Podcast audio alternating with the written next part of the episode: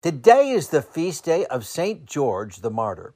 Born in Cappadocia in the late third century, his family was Christian.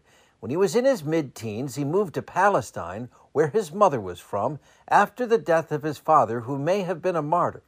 When he was old enough, George joined the Roman army during the time of Diocletian, when Diocletian issued an edict calling for the persecution of Christians in three oh three, George made it a point of tearing up that edict in front of Diocletian. He was arrested, brutally tortured over an extended period of time, and then beheaded. He was buried in what is now Israel, and a basilica was soon built over his tomb. In the fourth and fifth century, his legend began to grow. Then, in the eleventh century, a story about George slaying a dragon to save the daughter of a king was added. The Crusaders became especially attached to George, and when Richard the Lionheart and then the Normans chose Saint George as their protector, he became especially important in England.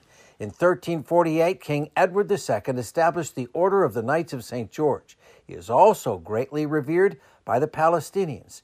Saint George is the patron saint of knights, soldiers, archers, and fencers, and the Sisters of Saint Francis of the Martyr Saint George, whose American provincial house is in Alton. Saint George, please pray for us. I'm meteorologist Mike Roberts for Covenant Network. Have a blessed Thursday.